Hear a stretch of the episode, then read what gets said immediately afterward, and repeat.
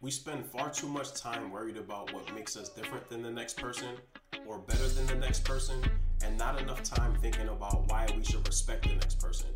We all have a story, an overarching theme that runs through our lives and makes us who we are. The problem is, we think that since each of our stories is different, there's not a lot of perceived value and shared struggle. But we have far more in common than we can imagine, and what motivates one person can certainly help us as well.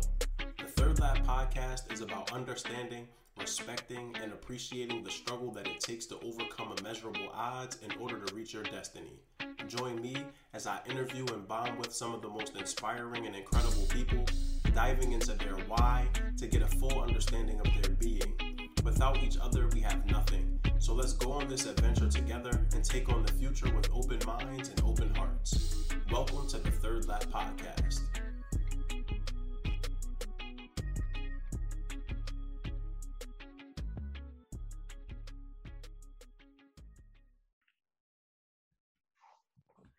All right, so I'm gonna just count us in. So three, two, one.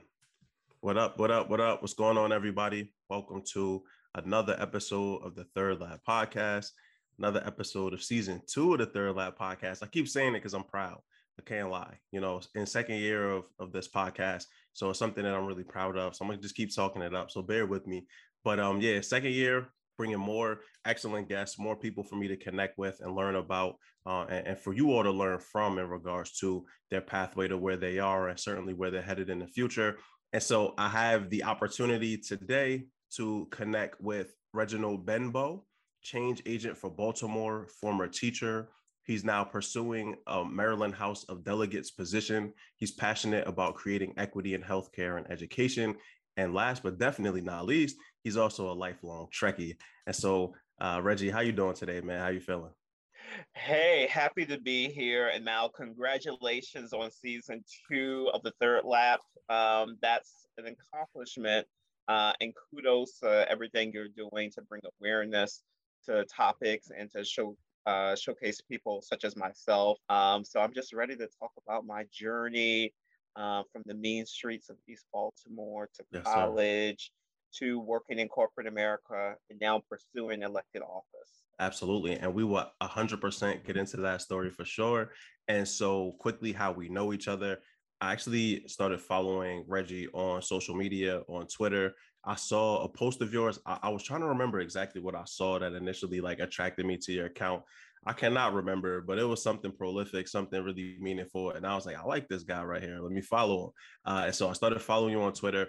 I reached out to you because I've actually been looking for some folks either currently or or in the process of pursuing becoming an elected official to join me on the podcast because I, I want to have folks learn about that story as well. It's something that I've thought about, um, something people have told me I probably would be really good at. I don't know where I am with that just yet, but you know, I certainly wanted to have someone come on that was uh, fell in line with also like the ideology and the mission of the third lap, which you certainly did. And so I reached out to you uh, you were willing to come on the show. We had a quick conversation. Little hiccup in the episode, which was my fault, but we're here now, so we only gonna focus on the positive. Hey, here now. but um, yeah. So started following on Twitter. You followed me back. Uh, we've been kind of connecting and rocking ever since. But yeah, anything that you want to add about how we know each other? Hey, yeah, and I just also know uh, your current, uh, your former work at um, KIPP Philadelphia. So yep. a part of the a movement for educational equity, and I served as a teacher in Baltimore for three years. I say serve purposely because right. I think uh, teachers are such great uh, public servants. So um, really thanks, you know, for everything you do, especially on your social media platforms to draw attention to the fight for educational equity. Absolutely. So yeah, for sure. I mean, I spend pretty much every day fighting for that equity, especially amongst teachers and leaders. So, yeah, that's an everyday thing for sure. And so, Reggie, man, we are at the Rep Your Hood section. You already started the Rep Your Hood a little bit, but I want to give you the space to completely go for it. Rep Your Hood, man. Where you coming from? Yeah, so I'm coming from Northeast Baltimore, the bosom of creativity. I live about uh, 10 minute walk from Morgan State University. So nice. uh, go Bears. And like, you know, so many other people. I am born and raised in Baltimore, but I moved around a bit.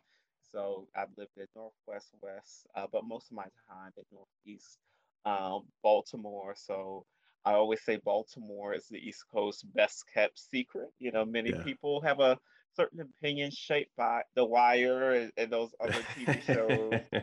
but you know, don't be fooled. Um, if you haven't been, folks, you should definitely try to check it out. So, uh, when I worked for Selected Incorporated, shouts out to Wayne Tam, we did a little bit of work in Baltimore. And that was the first time that I had been to the city in years, right? Like we were going back and forth to DC all the time I was in DC. Uh, but that was really the first time I had been in Baltimore, I mean, in years. Um, and to your point, like it was dope. Like I really enjoyed it. Uh, I went, I visited Coppin State um, and we did some work with their education program. Oh, and yeah, it was, I was like, wow, okay you know, Baltimore, like Baltimore doing it. And I've been telling folks actually, like, you know, cop some property in Baltimore. Um, you know, really look at Baltimore as potentially a city to relocate if you're looking to live in the East Coast, but not pay an arm and a leg in DC prices or exactly. New York City prices. You know, there's a lot of upside to Baltimore. Um, and yeah, I, I'm a huge fan of The Wire. So I would say that that probably uh, laid a lot of foundation in regards to how people see the city, but also, you know, get out there and get a chance to see it yourself, folks. You know, Baltimore is really a beautiful city, um, especially if you're into seafood. They got some of the best seafood that you're going to get on the East Coast for sure.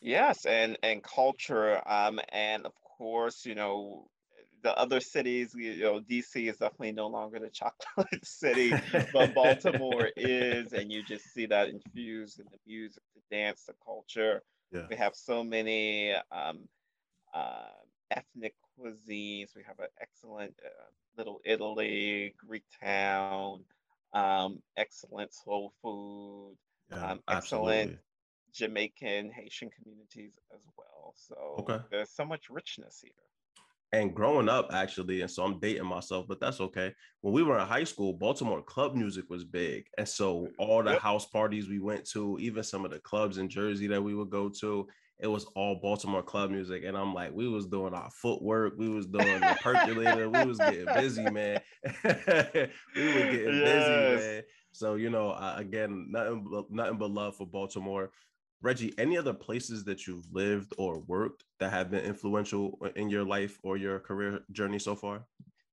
Yes, and it's funny because I was just there two weeks ago for a friend's birthday, but I went to uh, undergrad at University of Virginia, so Charlottesville, Virginia okay. for sure. Most people probably know it from the unfortunate Unite the Right rally in August yeah. 2017 with the uh, neo Nazis and KKK marching on on the campus of the university, and the yeah. woman who was murdered by one of the neo Nazis, and that you know scarred the city. But it's such a interesting place to be. This small town in the middle of nowhere, surrounded by the mountains in Virginia, you know, home of Thomas Jefferson, uh, for better or for worse. Um, but so much history and, and, culture there. And I think I really learned, um, you know, especially at that university setting, the importance of civility, but also standing yeah. up for what you believe in and coming into your identity. Um, and I also lived for a time in California um, in both Northern and Southern California. And so um, living in, you know, a world-class city like Los Angeles was quite interesting to have access to, you know, so many different uh, people and cuisines and pe- the people who would move there with a hope and a dream. And, you know, actually I do quite a lot of people, you know, in the creative industries, you know, living out of their car, but trying to make it, you know, that spirit of uh, entrepreneurship has really inspired me as well. And one of the things that I was surprised about was Charlottesville. So I know Charlottesville because of the Cavaliers football and basketball. Like, yes, I, yes. I definitely don't know it because of, and also uh, that's Darden, right? Um, yes, the exactly. business school. Yeah, excellent business school. So great university as far as like academic sports. Eh, not so much lately, but they they they've had their time. it has it's ups and downs for yeah, sure. Right, like they've had their times, but I was surprised because during the marches that you mentioned, I didn't know Charlottesville was as liberal of a city as it is. And so I was really like, hey, you know, like I just assumed that it was a Republican city, really conservative. That made sense that they marched there. And so talking to some people that went to UVA, they were like, not at all. Like this is like the complete polar opposite of what the city stands for. So I thought that was pretty cool. And then I also understood why the white supremacists chose Charlottesville as the place to have those marches because it was like the polar opposite of what they stood for. So it made sense. So shouts out to Charlottesville for sure.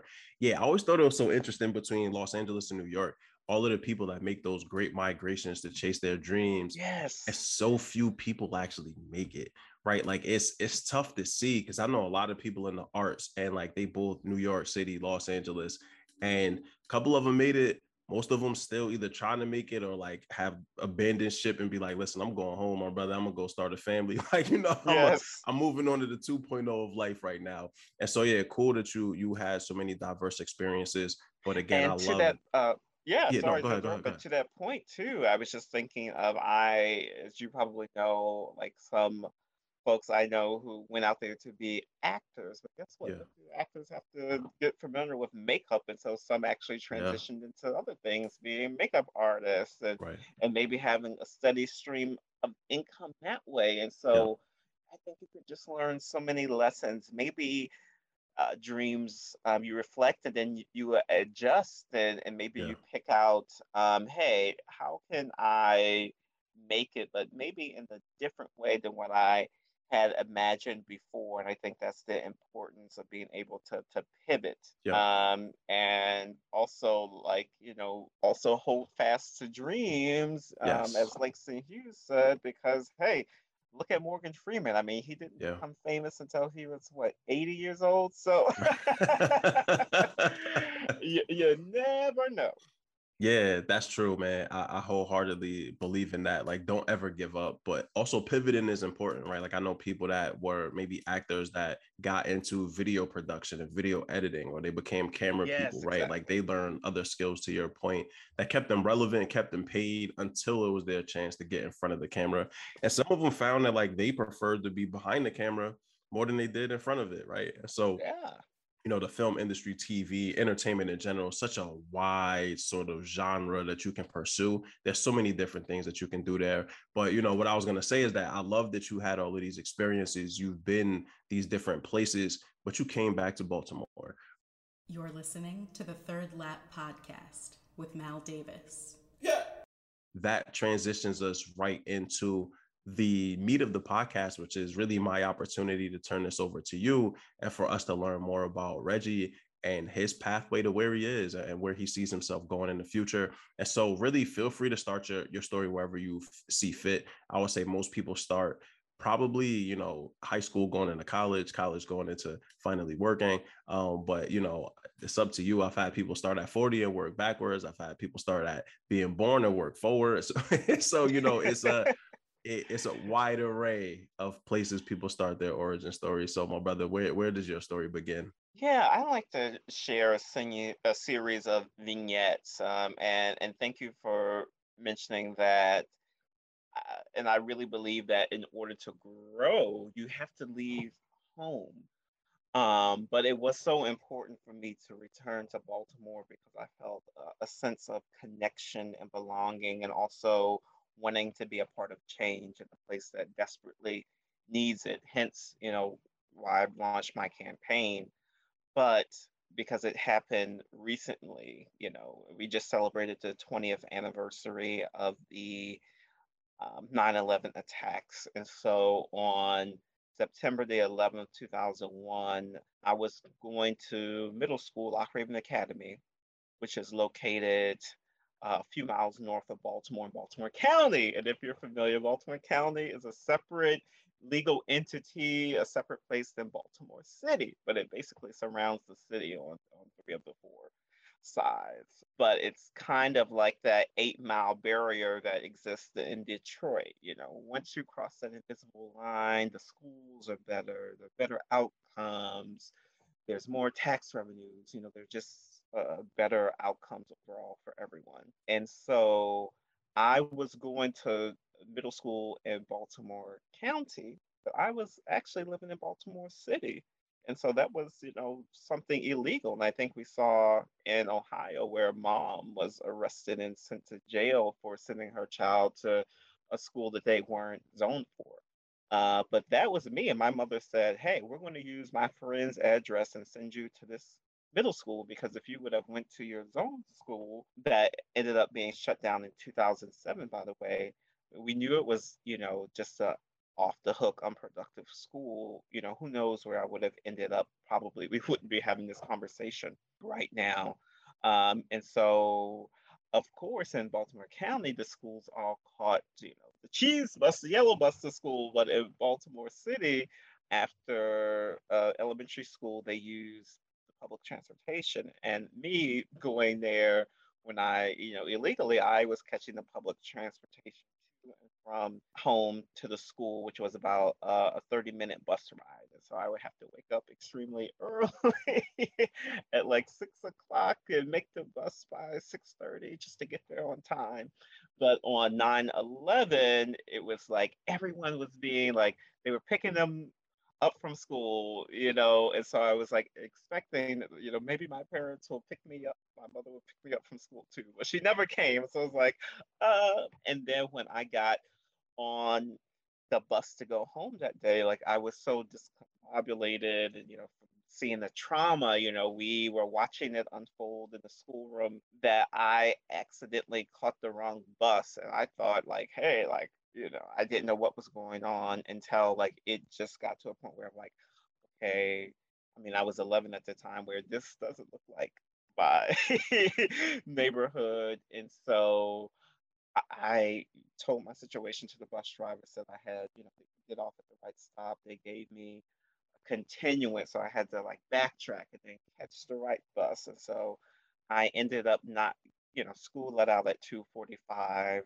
I didn't get home until six, and everyone was worried and like, where was he? And of course, this was the era before mass cell phones and all of that. So, in addition to um, 9-11 happening, my you know family was so concerned about where I was until I made it home and you know dialed up my mother and grandmother to let them know that hey, I had made it back home but having that experience of going to an out of zone school, uh, which I did for two years um, until at the very tail end of eighth grade, uh, my mother was finally able to afford an apartment in Baltimore County.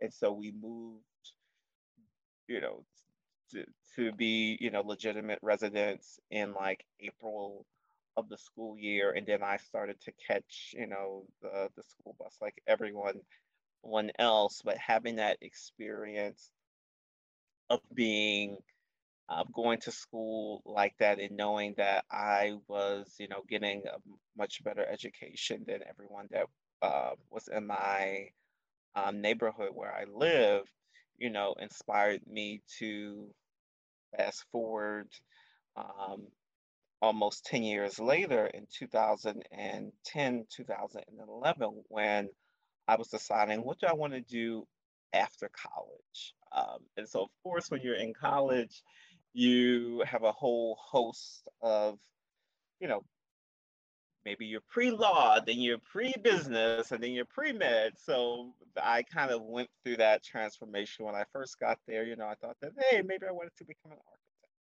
um, and then I thought, oh, you know, maybe I want to go to law school. Um, and so that was kind of where I was for a few years. And I thought, you know, I really fell in love with um, Black studies, Africana studies, um, and politics as well. And I ended up writing my undergraduate thesis on Proposition 8 um, that uh, passed in California in 2008. So the intersection of race, gender, sexuality, and politics. And I thought, you know, maybe I want to get a PhD.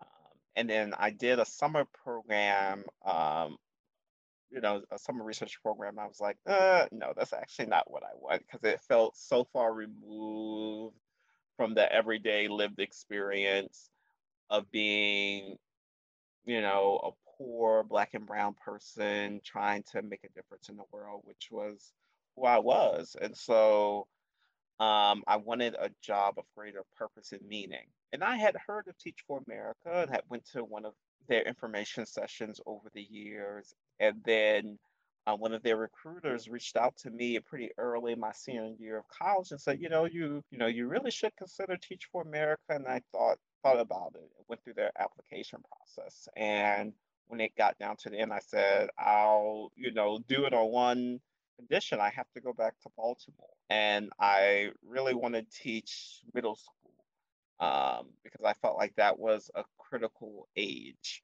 where, as I even saw it from my own experience, you know, in elementary school, you know, in the fourth and fifth grade, especially, like I did really well. But what I saw from my friends were that those who were kind of like on the upper trajectory in middle school ended up doing well and going to college, and those who weren't, they just sort of languished or got worse and worse as high school went on. And so I felt like middle school was that period where you either make a break, unfortunately.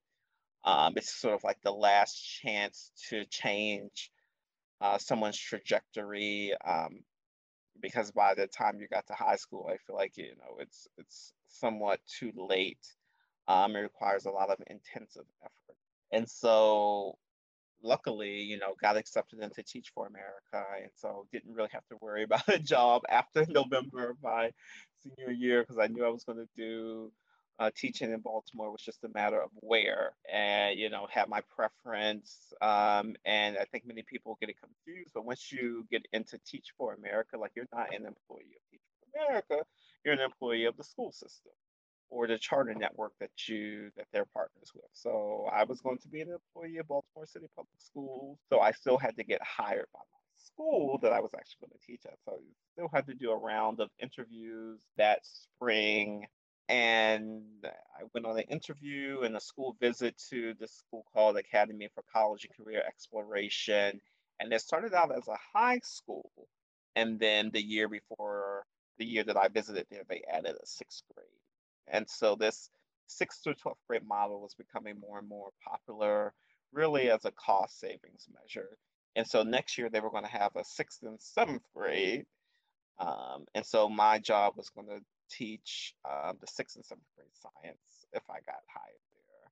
And so everything went well, and I took the offer. And so in August 20, 2011, I started teaching middle school, sixth and seventh grade science, um, which, you know, I totally didn't study um, the biology or, or earth science. Um, in college. I only took like one a science class, um, but you know we had the curriculum, had very little resources, but I had a lot of grit and determination to make that happen. Um, and then things, you know, for me at that moment came like full circle. Ten years after, you know, my mother had, you know, made it work so that we could use her friend's address as like now hey i ended up as a baltimore city not baltimore county uh, middle school public teacher um, and i really saw my mission and purpose as to how can i help to make sure that the children were on the right trajectory. And then slowly but surely you know of course at that as it first began i was very bright eyed and and and mystified and thought, yeah, let's go change the world. And then I confronted some of the harsh realities that our children face. And like I knew it, of course, you know, maybe some of them don't have utilities on at home, you know, like a lot of time. And it's not just because they were, you know, in middle school going through the puberty transition, but I'm like, okay, I'm like, hey, did you take a bath? And it's like, well, we don't have hot water running because we don't have electricity at home. Or, you know, I'm hungry because we don't have food at home. And, you know, that resulted in, you know, behavioral issues, you know, there were clearly mental health issues. And so our students, through no fault of their own, the cause is poverty and and systemic and structural issues that they were encountering. And it just made me realize that, hey, students are only in school for seven hours a day. you take away 30 minutes for lunch, then you take away another 20 minutes for class transition. They only really have six hours of instruction a day. So you're you mean to tell me what happens in six hours a day can combat what happens in the other 18 hours a day when they don't have instruction and when they're at home for you know at least 17 hours a, a day? Of course not. And it felt like what society was asking us to do was to you know work a miracle every year. And then you mean to tell me that they go home you know for two months and a, a couple weeks every year for the summer break and you know then you have summer learning loss. Um, and so as I got into my third year of teaching, I would kind of see that cycle repeat. It's like even if we, you know, did great work, you know, over the summer when the students came back, because of course, since I was uh, teaching middle school and we had a sixth through 12th grade school, you could kind of see that progression. It's like, okay, um, yes, they got marginally better over time, but it wasn't really enough to really move the needle to where it needed to be. Um, and so even as a teacher, it felt like, you know, I was like a nurse in a hospital playing triage and, and really other things needed to take place. And so that got me thinking, you know, we really need to transform society. We really need to solve the root cause, which is poverty. And, you know, the bad and poor educational outcomes are really a symptom of poverty but we were looking at it the other way around. Oh, you know, how does a student perform in this standardized test?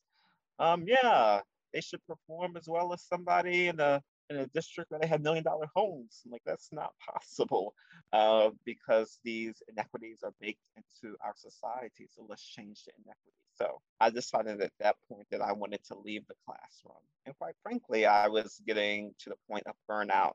And I decided, hey, I don't want to become the teacher where I on Disney movies on every day.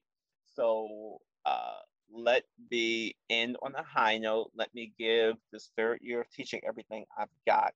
And then let me go on to graduate school to really broaden my leadership outside of the classroom. And so at that point, I decided that through business, is where we could really make the difference, especially as Black people. I think we need to really look to building wealth in our communities. And I decided, you know, I thought about maybe law school or policy school, but I said, you know, I want to go to business school to really equip myself with the skills to know how to run a business, uh, probably work in corporate America for a bit, gain some skills, also build my bank account I was a teacher. It's not like I was able to save. So realistically, and I, it's not like I come from uh, wealth um, or privilege. So you know, let me build my bank account. Let me gain some new skills. Um, and so I ended up going to the Duke Fuqua School of Business, and so moved from Baltimore to Durham, North Carolina, which was really interesting experience. And I felt like, of course, for undergrad, I had lived in the South as well, but Durham really felt like living in the true South of where, you know, Charlottesville, because, you know, it's kind of like a unique place, a blue dot in the Red Sea, but Durham was like, nope, it's not pretty. We don't have these special festivals. um, we do have an elite university too, but it's private and it's like very close off the general population. And it's just very clear that we have this elite university and the hospital that's attached to it, and that's, a, that's one part of the city. And then most of the, especially, you know, workers and hourly workers and service job workers or black and brown folks who who live in another part of the city. So it was kind of like another, you know, confirmation and shock to the system of, okay, yes, systemic inequities here too.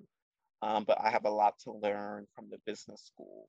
And so I took that experience um, and then decided to work in healthcare because one thing that I noticed too, um, you know, just as a person growing up, it's like, wow, two of my grandparents, one only lived to be 53, another only lived to be 63. Um, and so, why are we dying early? Why do we have higher incidence of cancer and diabetes um, and obesity? And I think your your health is your wealth. Uh, and so, I was really inspired to work in healthcare. And so, first, I was an internal consultant for Blue Shield and then Kaiser Permanente.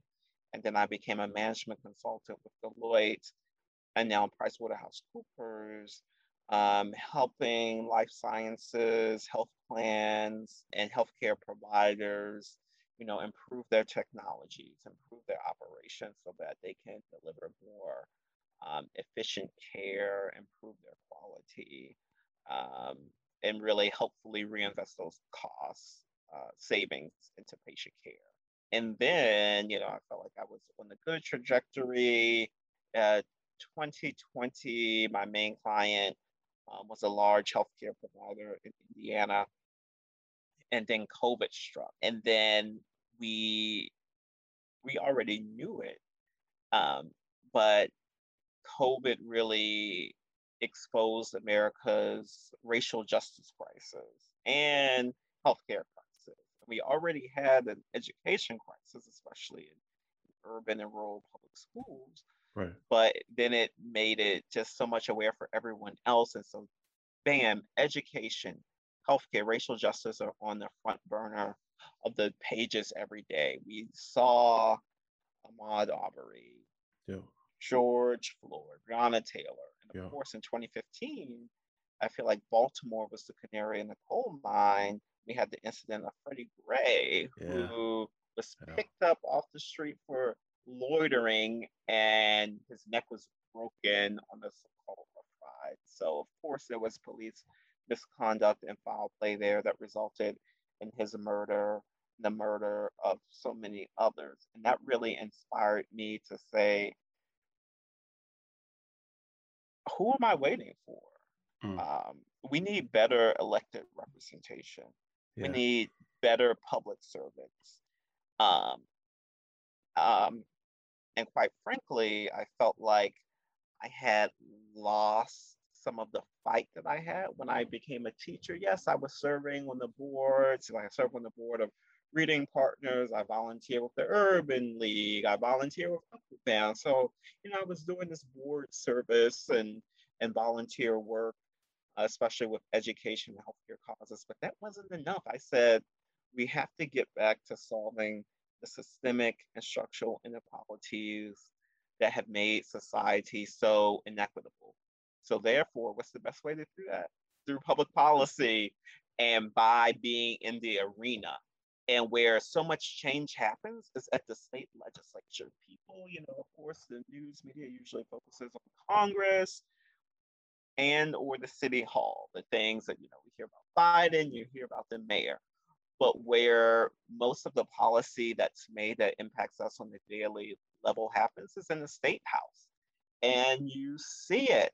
Uh, Republicans across the state, uh, across the country, not just in Maryland, have you know tried. In Maryland, you know, was basically a, a Democratic uh, majority legislature, supermajority legislature, but places like Pennsylvania, Texas, etc., passing these very restrictive voting laws to suppress the vote, passing laws to take away a woman's right to choose, uh, making it harder to give health care to all, blocking implementing the Affordable Care Act. And so I said, I need to go uh, to the state legislature so that we can help enact some change um, and in Maryland, although we shouldn't be just lulled into a sense of false uh, complacency just because it's uh, Democratic control. There's so much work to do. Um, this is the richest uh, state per capita uh, in the nation. Of course, we have some of the, the wealthiest cities and suburbs like Rockville, Howard County, Columbia, um, you know, we know Prince George's County is sort of the, the wealthiest county with a majority Black population. But then we have some of the poorest zip codes as well in Baltimore City on the Eastern Shore. Um, and so we really need to change the way education is funded to not just divide up resources evenly, but to divide them equitably to send them to where they're needed. We still need to expand healthcare access. We still need to make it so that those who are incarcerated can re-enter society and become productive citizens again. And we need to hold police accountable. And one of the ideas that I have is let's make a police misconduct registry publicly available, searchable on the internet so that if an officer, you know, has an incident, it's logged publicly, that'll cut down on the number of incidents and hold people accountable and make it so that, hey, if they try to get hired in another jurisdiction, then that information is out there. And we need that to happen at the national level as well. But as you can see, it's so hard to get things done in Washington. So we need to do everything we can at the state level. I still think about, you know, it's funny because it's basically 20 years later, you know, to, to go back to where I started, you know, 20 years ago in the seventh grade, having, you know, our world sort of be shattered on 9 11. And then 10 years later, starting my career as a teacher. And now 10 years later after that, starting this campaign for the state legislature. I'm like, okay, you know, where was I 20 years ago, 10 years ago? So it's been um, a fun journey. Hey, everybody. So I have some really exciting news. The Third Lap podcast is actually expanding. And so I'm in the process of putting together a co author book called The Third Lap Transformational Stories of Life Experiences That Make Us Better. And this is a great opportunity for anyone that's looking to get published for the first time, or if you've been published before, this is a great opportunity to, well, not have to write a whole book yourself. And so, if you're interested in learning more about the product, the program, the opportunity, feel free to reach out to me at maldavis21 at gmail.com, or feel free to reach out to me through the socials for the third lap really excited about this program, really excited about this opportunity, and really excited for you all to come and join me. So, again, if you have any questions, want to learn more, feel free to reach out to me at any time.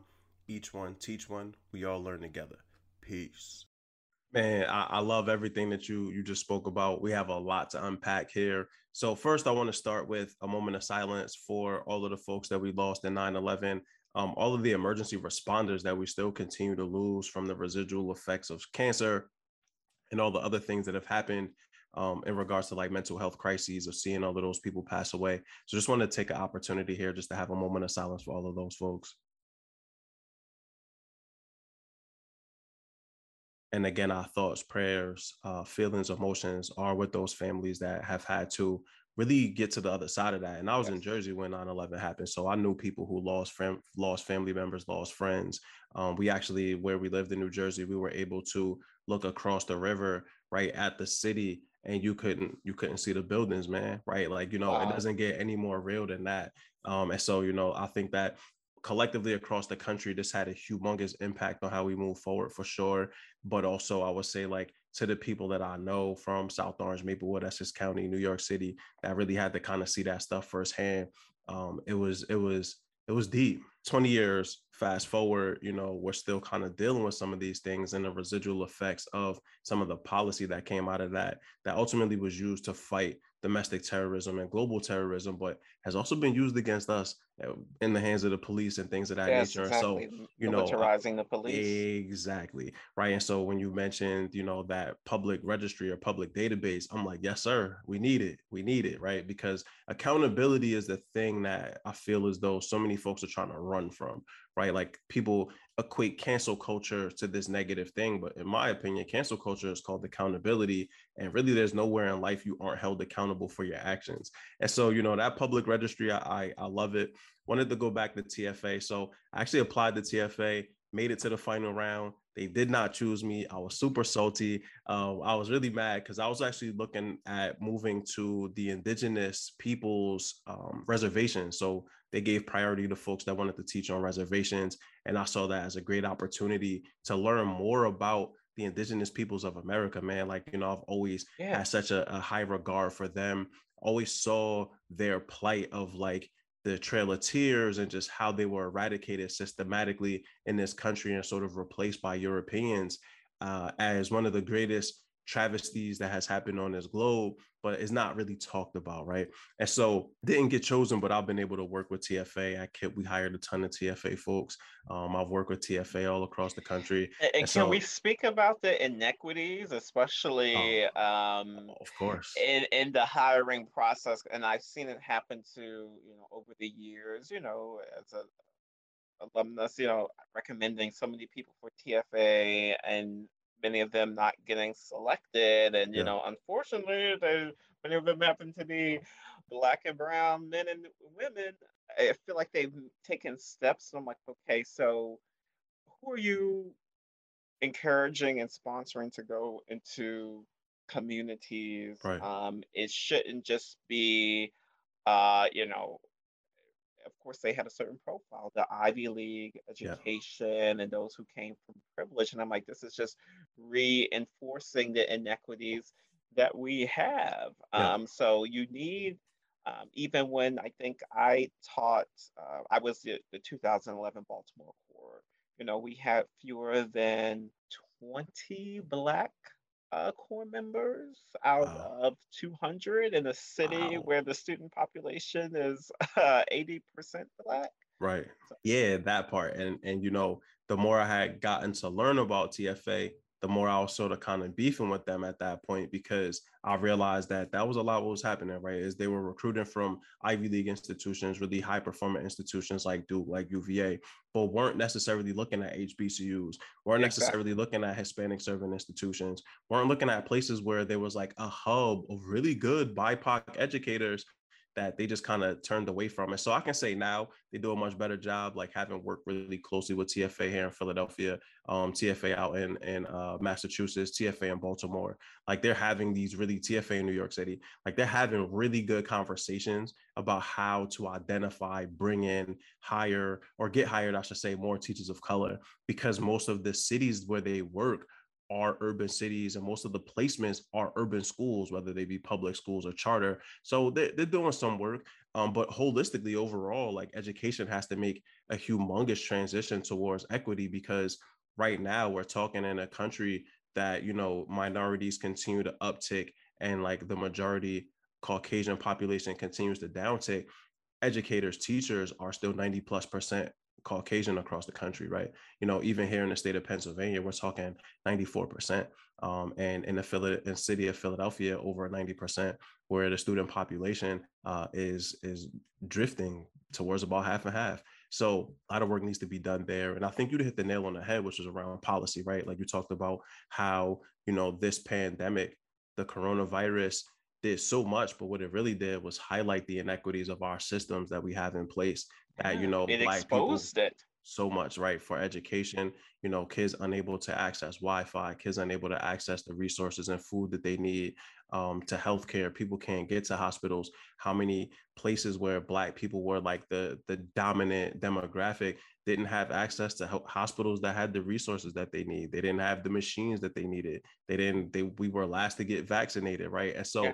you know i we talk that, about food deserts but yeah yeah. Uh, we have healthcare deserts and disparities. Um, and you look at the number of hospital beds um, and predominantly African American areas versus you know other. You you look at the number of primary care providers. I mean, it just goes on down the line. And I'm so glad you mentioned digital equity. That's something that's also a big part of my platform. And I have a bone to pick with um, the number one company in, in your city, Comcast, because oh, you know gosh. they're the only ISP, you know, internet service provider in Baltimore, and they have a monopoly. Yep. Um, and it's you know really chokes out people being able to afford internet access. Um, yep. And we have to solve the device gap. Um, yes. You know, families, especially lower income, lack the devices and definitely lack high speed internet access. Yeah hundred percent. You know, and you talk about the the monopoly that exists. You know, we're we're not talking about the housing. You know, people getting evicted in the middle of a pandemic. um, people getting laid off and then expect, expected to come back to work in the middle of a pandemic. And so, you know, there are all of these places that I feel as though we as a country need to address. But you named quite a few areas that, you know, you're sort of looking at advancing and really addressing, you know, as you run for office. And so, you know, you you really walked us through your history. Uh, Fuqua is a heck of a business school. I actually went and visited Duke uh, when I was in high school, and I went into the orientation. And when I tell you, there was about three black folks in there, and, and the other 200 people were white. And I turned, I looked at my mom, and she was looking at me. She was like, "I know, I ain't applied to Duke. I ain't had no interest in Duke after yeah. that. Like it was a wrap." you know, Wake Forest, Duke, UNC, that triangle right there, man. Excellent institutions, but I think what you said is that you still see how the the people of color in those areas, despite having these great schools, are still marginalized, right? Oh, you know, yeah. I think of Columbia exactly. University, like they have no relationship with you know the the community. Temple University has really struggled to create a bond and a relationship with North Philadelphia, and so you know uh, this is something that's ongoing. But in regards to you in public office, you know what are you really looking to accomplish for your city? As you say you're a change agent i think that change agent can be used as an umbrella to really define or or to um, encompass a lot of different things. But specifically for you you know when you're elected because we're going to talk it up. So when you are elected you know what are the things that you're looking to bring to your city bring to your state to make sure that children that are growing up in the city don't have to, their parents don't have to risk going to jail to send them to Baltimore County. And last piece, when I realized that Baltimore County annexed out the city of Baltimore, that made me more angry than I probably have ever been because I didn't realize it. And I was looking at a map of the city, talking to my ex, uh, talking to my old boss, uh, Wayne Tam, and we're looking at the map and we see Baltimore City, and then we see this huge triangle, uh, rectangle around Baltimore City, which yep. is Baltimore County, and we both kind of looked at each other like, "Wait, hold on, man! Like what happened right here? And no one had an answer. You know, nobody that we talked to really had like a real reason. It just was what it was. It's how we do business here. And I'm like, listen, when the county was willing to annex out the city and the city had the port, that told you everything you needed to know that they were willing to lose whatever wealth might come from that port to be able to annex out all these black people and brown people. Um, that to me, I was like, yo, we got to do work in Baltimore, man, because clearly, clearly, clearly, they were left for dead. Um, and so, you know, I would love to hear as a man that has come back to Baltimore, represents Baltimore hard body, what are you looking to bring to your city, bring to your state that may be different than some of the other elected officials that have come before you? Yes, and so we will claim it because uh, we're looking forward to June 28th, 2022 yes, and November 8th, 2022. So what I feel is unique about me, as I laid out, is my experiences. I know we didn't really discuss it, but my father spent nine years in jail. I was, you know, raised by a single mother.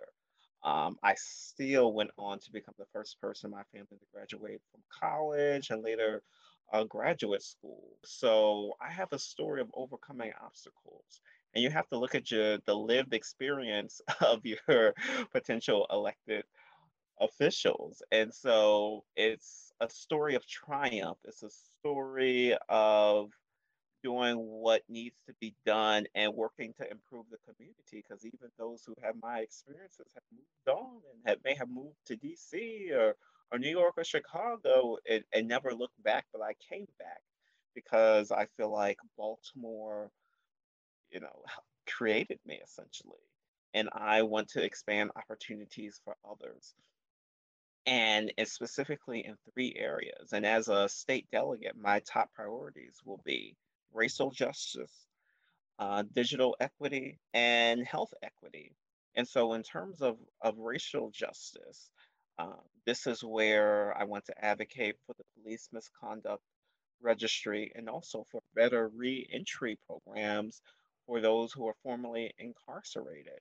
And also, as Maryland considers to legalize marijuana, we need to make sure that we have a reparations program set into place that a certain amount of the tax revenues generated from the sale of cannabis go to the zip codes uh, that had the most people convicted for marijuana offenses when Talk it was it. illegal.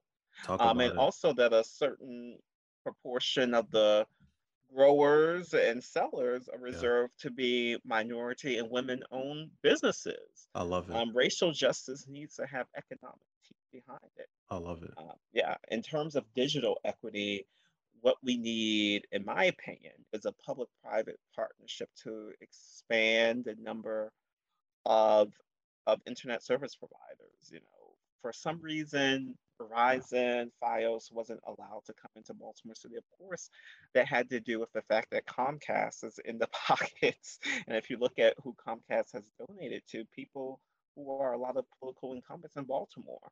So we have to allow uh, AT&T, Verizon to come in and create more competition for Baltimore.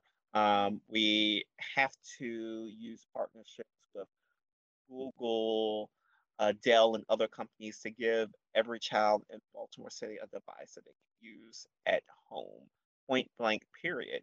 If we are silly and think that education is going to return 100% to be classroom in person only, that's a farce. And it's a disservice to our children because we need to make sure that they're prepared for the digital jobs of the future.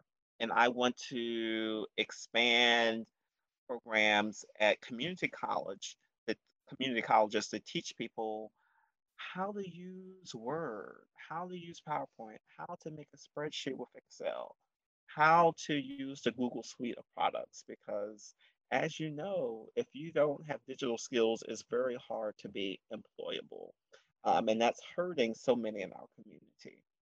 And then thirdly, in, in terms of health equity, hey, I, it kind of seems like the buzzword of of the moment, but mental and behavioral health.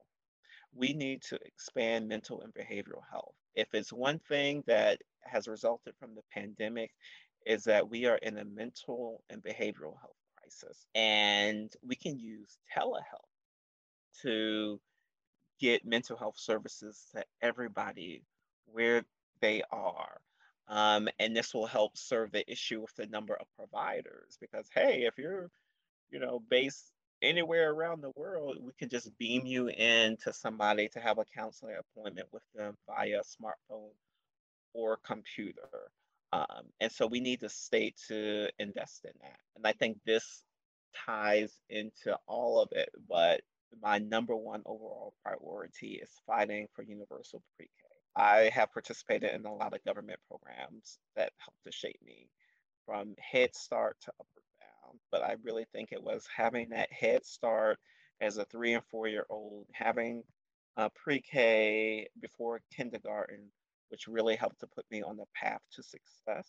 Um, and studies have shown when students have you know, education the third, at three years or four years old, it really puts them on a path to success, helps to close the gaps in the number of words that they know, helps to expose them to different things. So um, right now, um, across the state and in Baltimore City, pre-K is basically um, based on availability because there's just a limited number of spots, and then it's not frequently all day. So we need universal full day pre-K uh, for everyone. So of course, you know that um, this is in the Build Back Better agenda from Joe Biden, but we don't know. Kyrsten Sinema and Joe Manchin are being pains in the behind, so we don't know if that can pass at the national level.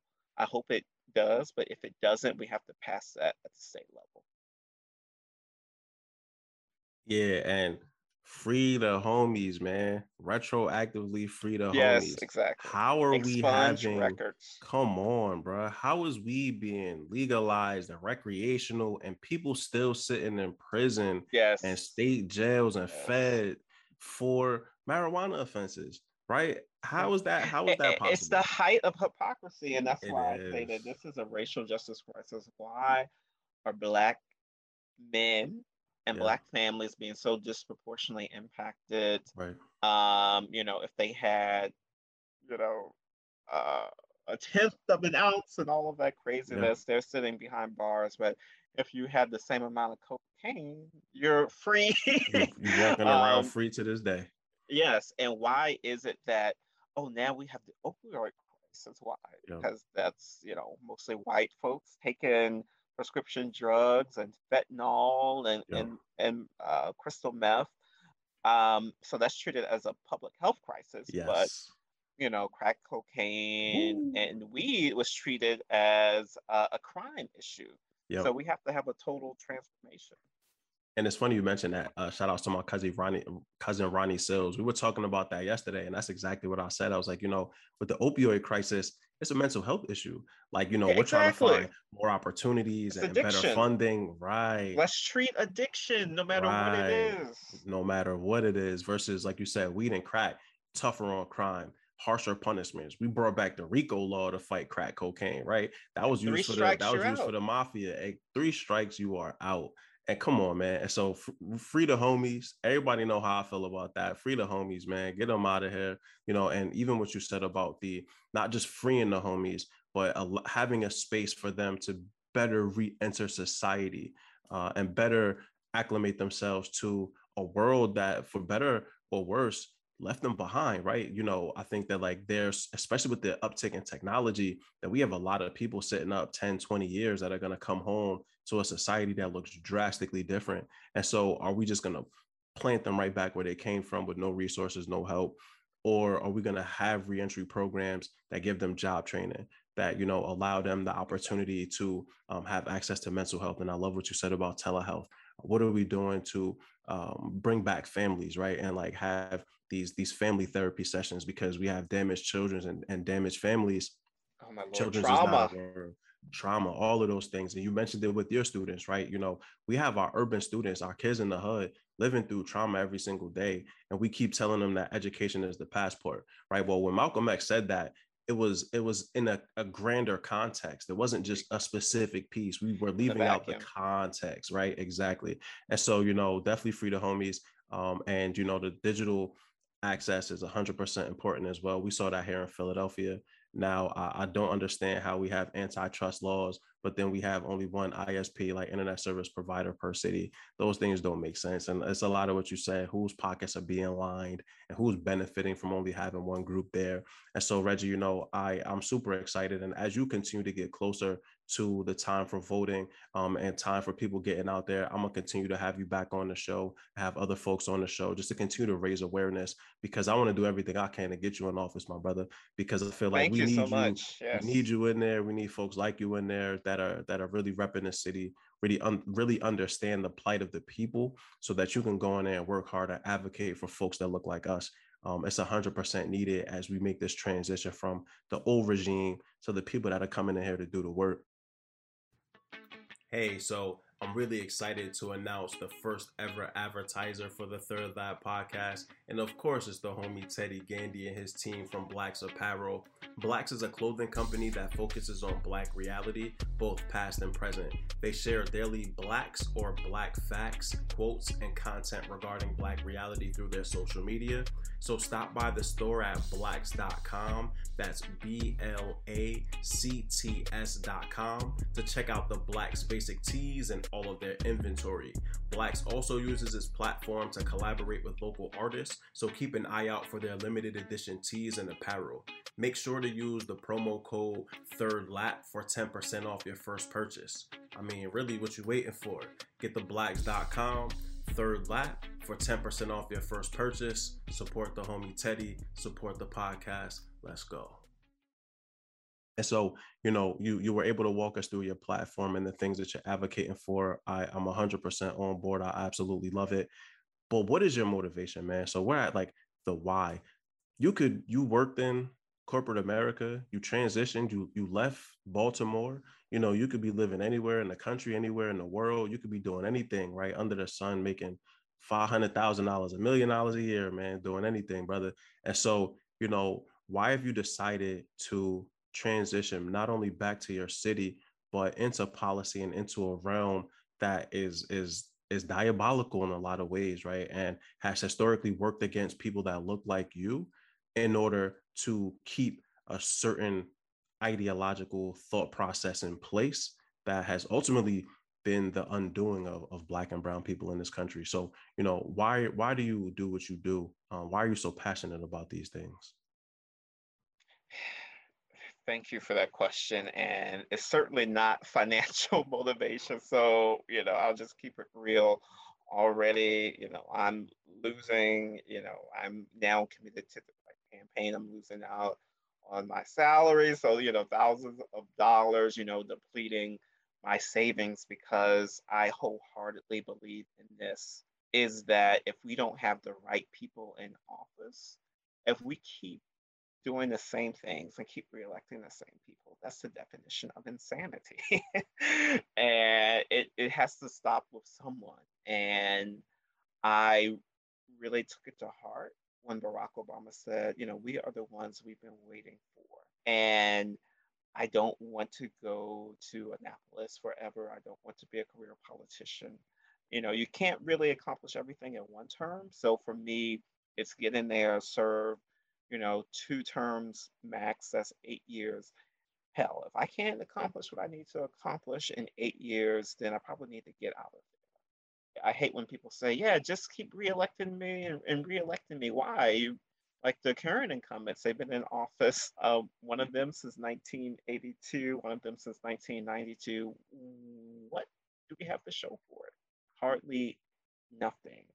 And so if you're not there to you know, cause a little friction, um, get stuff done, do you need to move out the way? And so, uh, the same way that I came in to the classroom, you know, gave it my all, worked myself to the bone, but also got out when I knew that I would probably like no longer be effective. That's what I want to do in politics. Um, I, I can't leave it to anyone else. I can't say, yeah, who else is going to run? I, I have to do it myself. We have to take ownership. And I encourage everyone to think about, you know, what is your lane and how do you want to play it, you know? And we need, quite frankly, I have these conversations with my friends all of, all of the time. Like, how can we, as Black and Brown people, people interested in change, build power? Well, you can't do it on the sidelines. You actually have to pursue power you you have to be in the arena. And hey for everyone it's not politics. Um, for many of us it needs to be entrepreneurship. We have to start more businesses. We have to start more media outlets um, as you're doing to get our message out there. If we only um, listen to the mainstream media we're only going to hear that certain mainstream narrative that doesn't serve us. And we have to open our eyes and get out there and pursue more elected office, especially at the state and local level. It's, you know, disheartening that the national news receives so much attention because I think it's easy to talk about. But I would just encourage everyone to plug into what's happening at the state level um, and the local level as well, because that's where you can really um, make a difference. And yes, I already have seen so far how it can be really grimy, you know, really backbiting, you know, negative in a way. But a big part of this uh, running for office is also just getting out and talking to people, knocking on doors. And so it's not rocket science, but you just have to pound the pavement, pound the phone, and get some support. So we can do it uh, step by step with just you know some good old effort.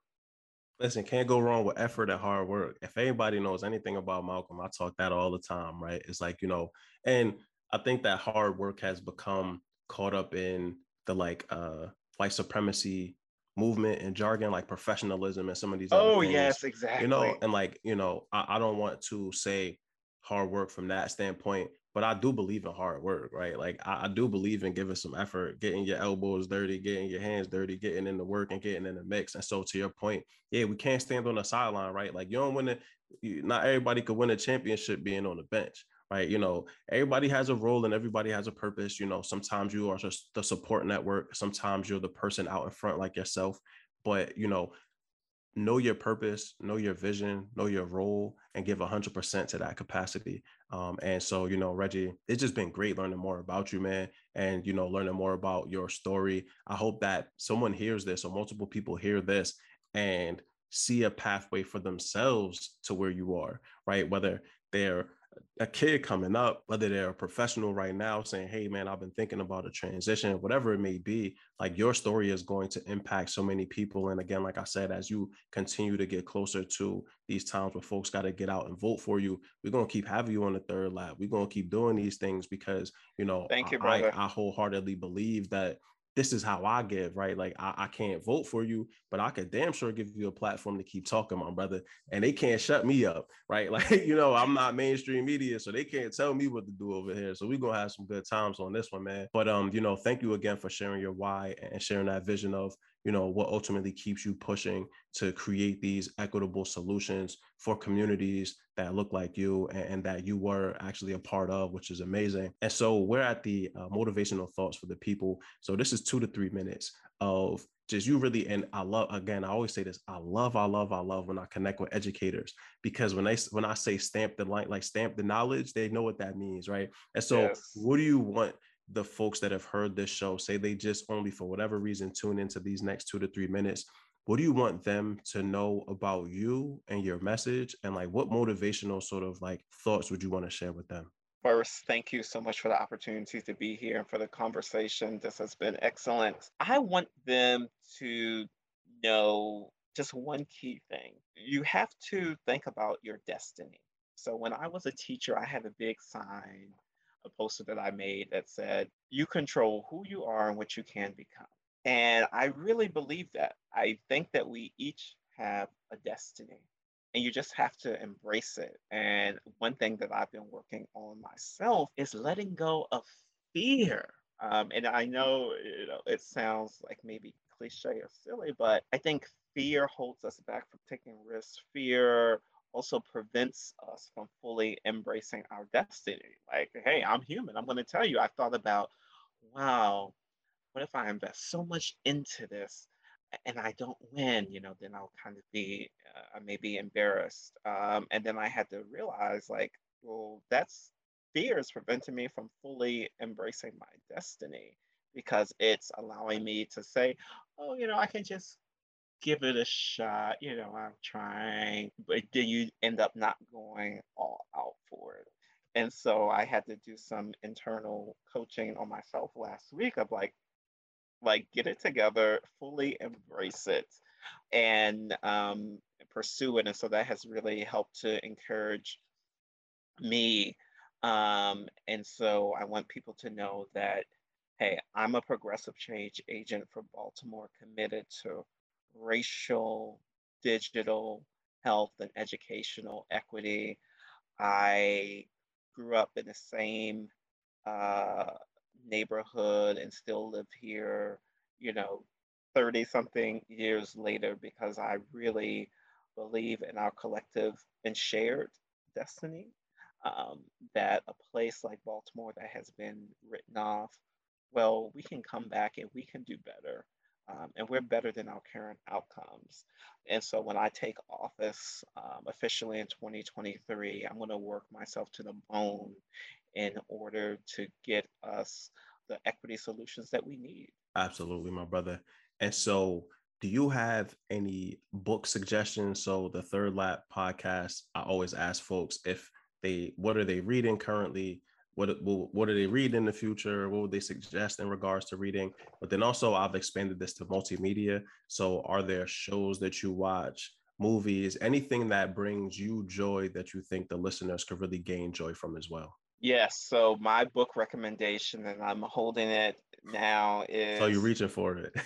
is the nickel boys um, by colson whitehead. I, I think it won some type of award but it is an excellent novel um, that speaks to racial um, inequity as well as hope as well. And so I read, this is a, one of my commitments to myself. I read at least one book a month. And, you know, yeah. I, whether it's just like 10 pages a night to get me through the book, um, just to, you know, stay current. And so I highly uh, recommend the Nickel Boys.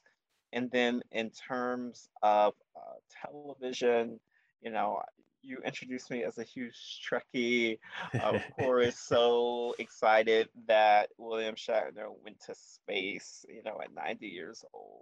Um, and of course, the the whole idea of like uh, Blue Origin and, and Virgin Galactic are very problematic. You know, the, the billionaires with these val- very phallic looking spaceships, yeah. but very phallic gonna, looking. yes, I'm going to be happy for uh, William Shatner, and I encourage people to watch one Star Trek episode. It's called okay. uh, Far Beyond the Stars, and it's um, Star Trek Deep Space Nine, which featured Captain Benjamin Sisko. Um, and that episode actually speaks to the idea of destiny. And it's, you know, the basic premise is that these aliens send uh, a vision to Captain Sisko, but it's a false vision and it tries to knock him off his path. Mm. But he has to to overcome that false vision. So I tell people that is one of the best episodes of Star Trek and television, far beyond the stars. So I know you, you're not going to watch all 800 episodes like me. So if you only watch one, you can watch that, and you don't really have to know anything about Star Trek because it's very combined. Awesome, man. Awesome. Thank you for the suggestion. I'm actually go check it out. My dad was in the Star Trek. I never really got into it, but that sounds right up my alley as far as like entertainment wise. Um, you know, there's always going to be things trying to knock you off your destiny, right? And I, I wanted to tell you, you know, I know you got your network of friends. I know you got people that you talk to on a regular basis. But whenever you feeling like I'm unsure, man, call me up, man. We're gonna talk. I'm gonna get you right, man. I'm gonna lift I your sure will. back up, my brother, because you know I, I, got you, bro. I got you for real. I mean that because you know we all go through that, and I think it's important that and all my homies know they could hit me, and I'm gonna be like, nah, what? Like let's talk through that, man. Like listen, this two shot, How are you feeling, this gonna pass. A hundred percent, a hundred percent. Oh, you you have they to have people you can rely on. Iron. Yes, sir. Yes, sir. And that Baltimore accent just came out, my boy. Yeah. I heard it. that R sharp as R. I'm like, there it is. I heard it. you know, certainly, I really, you know, I don't necessarily have a full Baltimore accent, but it comes yeah. out with certain words. Yeah, yeah. That's like me in Philly, man. Certain words I say it, but like, there it is. You sound New York 95% of the time, but I heard it right there. And, and so, uh, you know, as we get to the end of the episode here, Reggie, again, I appreciate you running this live with me, man. This was just so amazing. Um, being able to learn more about you and your story and what you are looking to bring to Annapolis and, and to your city of Baltimore. And I'm so excited for you and so excited for the next eight years because we're gonna talk it all up, right? Like you're getting elected, you're getting a second term, and in those eight years, you're gonna be able to transform your city into what you envision along with other folks that you know have similar visions for this work as well and so you know as we get here to the end if people want to connect with you on social media learn more about your platform, learn more about you in general, be able to donate and support, how do they go do uh, how do they go about doing so? Well, really appreciate that plug. So I have made it very simple. It's just Reginald Benbow, uh, and that's B E N B O W dot com at Twitter, just Reginald Benbow on Instagram, Reginald Benbow on Facebook. Reginald Benbow is all simple um, to make it easy to find, um, as well as on Medium, um, but very active on the website, reginaldbenbow.com, uh, Twitter at Reginald Benbow, um, and even LinkedIn, Reginald Benbow. So I like to, you know, stay connected um, on various ways, um, and I post, you know, a fair amount of stories uh, on Instagram. So you'll you know, uh, see uh, Star Trek stuff, you'll see politics stuff, you'll see a lot of different gems.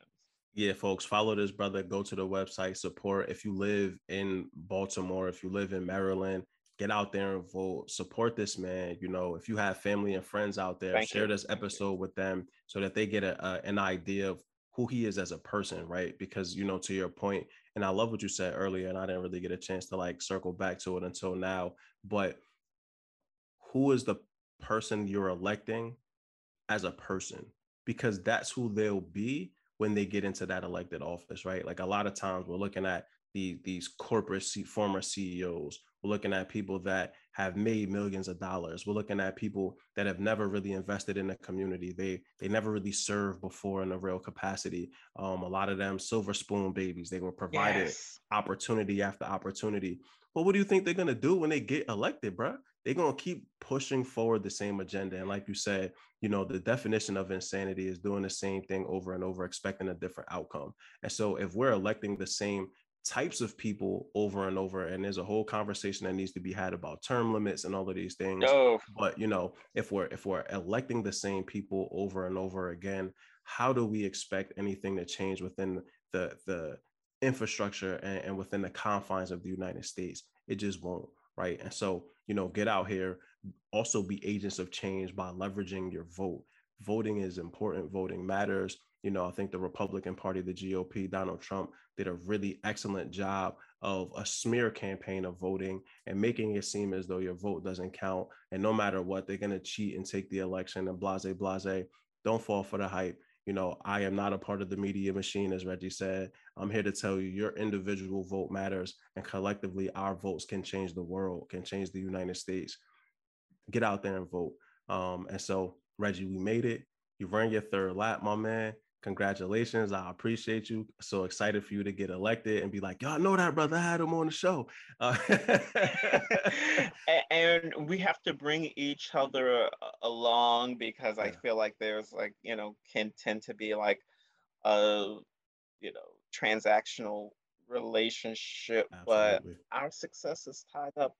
Um, so, hey, I'm going to highlight you. I'm going to showcase you. I'm going to promote you now and in the future, and not I just say, "Oh yeah, let me just go with you know the Baltimore Sun now and, and all of that craziness," because we have to uh, promote our own and those who share our values, and that's such yeah. a great point about authenticity and looking at the experience, like Cori Bush out of St. Louis, excellent woman, and you see she's you know, her lived experience as a single mother who was, you know, homeless at one point, a mm. nurse who, um, and now she's bringing all of that experience to Congress, and she's the one who slipped out on the steps in August and and, and forced Biden to extend the um, eviction moratorium until the Supreme right. Court overturned it.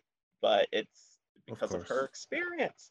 So pay attention, people. And I feel like, you know, people think, oh, I need to research all the candidates and all of that. Like, no, like it's not rocket science. You just need yeah. to go in there and vote, period. Right. right. Absolutely, man. Um, trust in the process, trust in the system. It's the only system we have. so, you know, until we create a different system, we gonna have to figure out how to work this thing and make it happen for us. And by us, I mean black people, I mean people of color, you know, folks that have been systemically marginalized throughout history. Um, you know, we we couldn't always vote. People literally died for this opportunity for us to be able to leverage this. You know, as a person, I didn't always vote, but at this point, thankfully, you know, my wife, you know, she's been on my neck about it. Like, Malcolm, you got to do more. Yes. Don't talk about it. Yes. Go out here and do it. So shout outs to Alice. Everybody know how I feel about her though.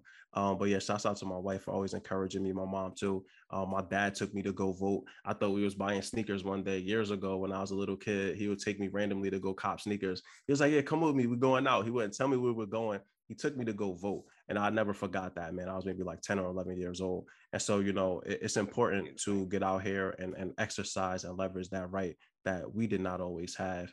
And so, Reggie, you know, we are at the end of the Third Lap podcast. Again, I really appreciate you, my brother. Any last words that you want to share with the people before we log out? Hey, I encourage everyone to find your why and find Absolutely. what motivates you. And it's okay to just do small improvements on a daily uh, basis. And, um, you know, we may not agree on everything, but but please, you know, check out my website, reginaldbenbow.com and learn more. Go to the website, reginaldbenbow.com. Y'all going, man. I'm gonna promote it. It's gonna be on social media. I'm gonna bombard y'all with it. So y'all don't have a choice but to go. Um, follow him on socials, connect with Reginald. You know, if you have any questions, connect with me. I can connect you with him if you can't figure it out. If y'all some if y'all not as equipped with social media, I got you. Help, I'll help you out.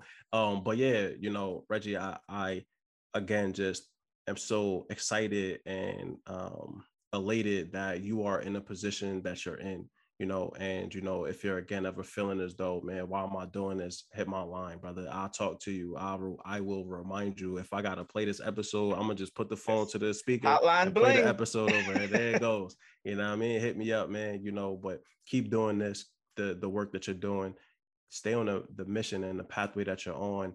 Think about your grandparents who who you know passed away um, before their time, arguably. You know, and think about all the other people that have had similar life situations and circumstances you know our children our communities deserve better.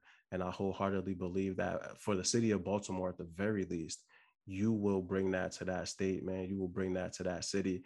And yo i'm just i'm geeked up man. I need a i need a uh, i'm a change agent. I need a ready i need a reggie shirt man. Send me the reggie shirt. I'm gonna I be will. Philly with the reggie shirt on yes. Man. i got you.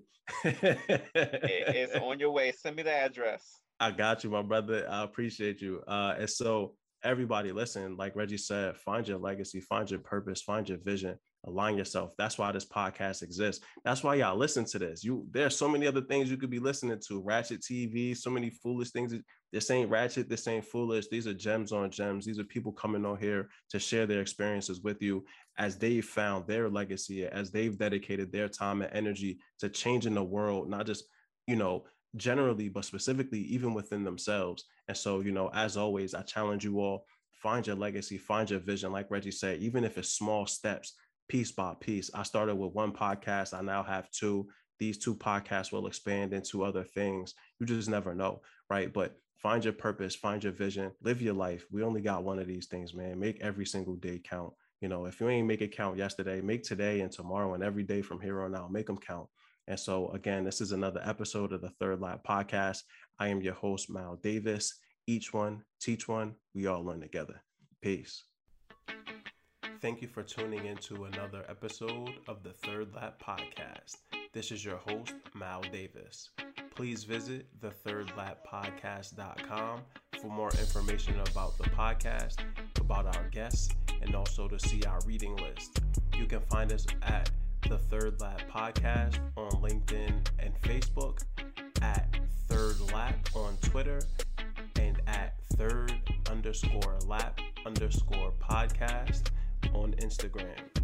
If you know anyone that would be great to be featured on this show, please reach out to our host, Mal Davis. He's always looking for interesting people to learn more about them and to talk about their pathway. Thank you so much again. Have a good one.